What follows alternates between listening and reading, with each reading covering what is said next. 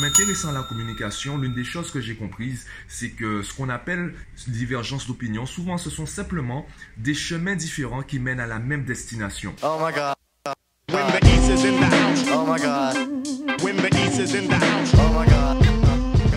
Yo, aujourd'hui j'aimerais te parler de divergence d'opinion. Que ce soit sous le plan personnel ou dans le monde professionnel, tu le sais aussi bien que moi, il y a des personnes avec qui ça passe pas. La communication a du mal à passer et parfois on est obligé de travailler avec elles. Comment faire? Comment réussir à faire quelque chose de constructif lorsque nos opinions, nos approches sont différentes? En m'intéressant à la communication, l'une des choses que j'ai comprises, c'est que ce qu'on appelle divergence d'opinion, souvent ce sont simplement des chemins différents qui mènent à la même destination. Plutôt que de s'intéresser à ce qu'il y a de différent entre nos opinions, il vaut mieux s'intéresser à ce qui rassemble les différents points de convergence de nos deux opinions. Et aujourd'hui, j'aimerais te proposer deux outils. Le premier outil que j'ai découvert, c'était dans le livre La troisième voie de Stephen Covey. Eh bien, c'est de reformuler ce que l'autre dit. Je prends un exemple très simple pour, illustrer les propos. Imaginons que tu sois obligé de travailler avec quelqu'un sur un projet et toi, tu proposes la méthode suivante. Tu fais la partie A, la personne fait la partie B, vous réunissez les deux parties, vous faites en sorte que ce soit harmonieux. Ça, c'est ta proposition. La deuxième personne arrive et dit, moi, je pense qu'il vaudrait mieux que chacun fasse la moitié de chaque partie. Donc, tu fais la première moitié de la partie A, elle fait la deuxième moitié. Tu fais la première moitié de la partie B, elle fait la deuxième moitié.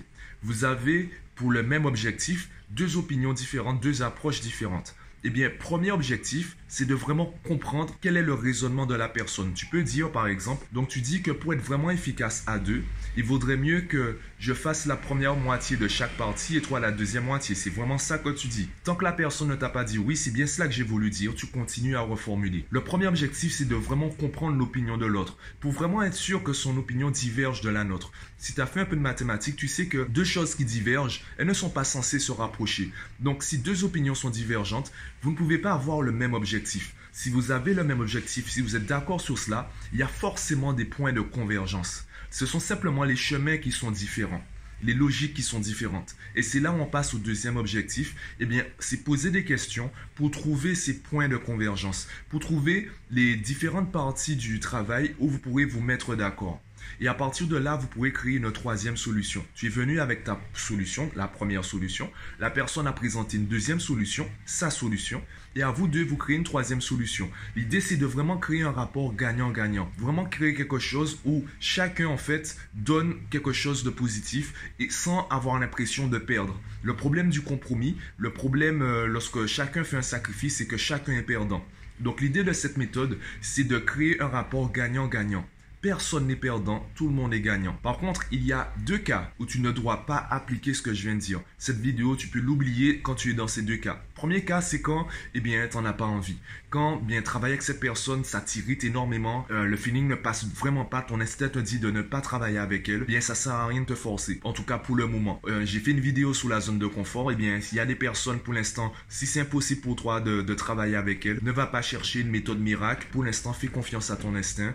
Euh, laisse-toi reste naturel, ça passera beaucoup mieux que de te forcer, même si ton intention est noble, parce que ça va sonner faux. Deuxième cas où il ne faut pas appliquer ce que je viens de dire, c'est lorsque tu constates que la personne n'est pas dans un processus constructif comme toi. J'ai rencontré des personnes avec qui j'ai essayé ça et je suis rendu compte qu'effectivement, même si on est un très bon euh, orateur, même si on a d'énormes talents en communication, il y a forcément des gens avec qui ça va pas passer. Il y a des gens qui, euh, qui sont dans un schéma totalement différent du tien. Et eh bien là, ce sera impossible.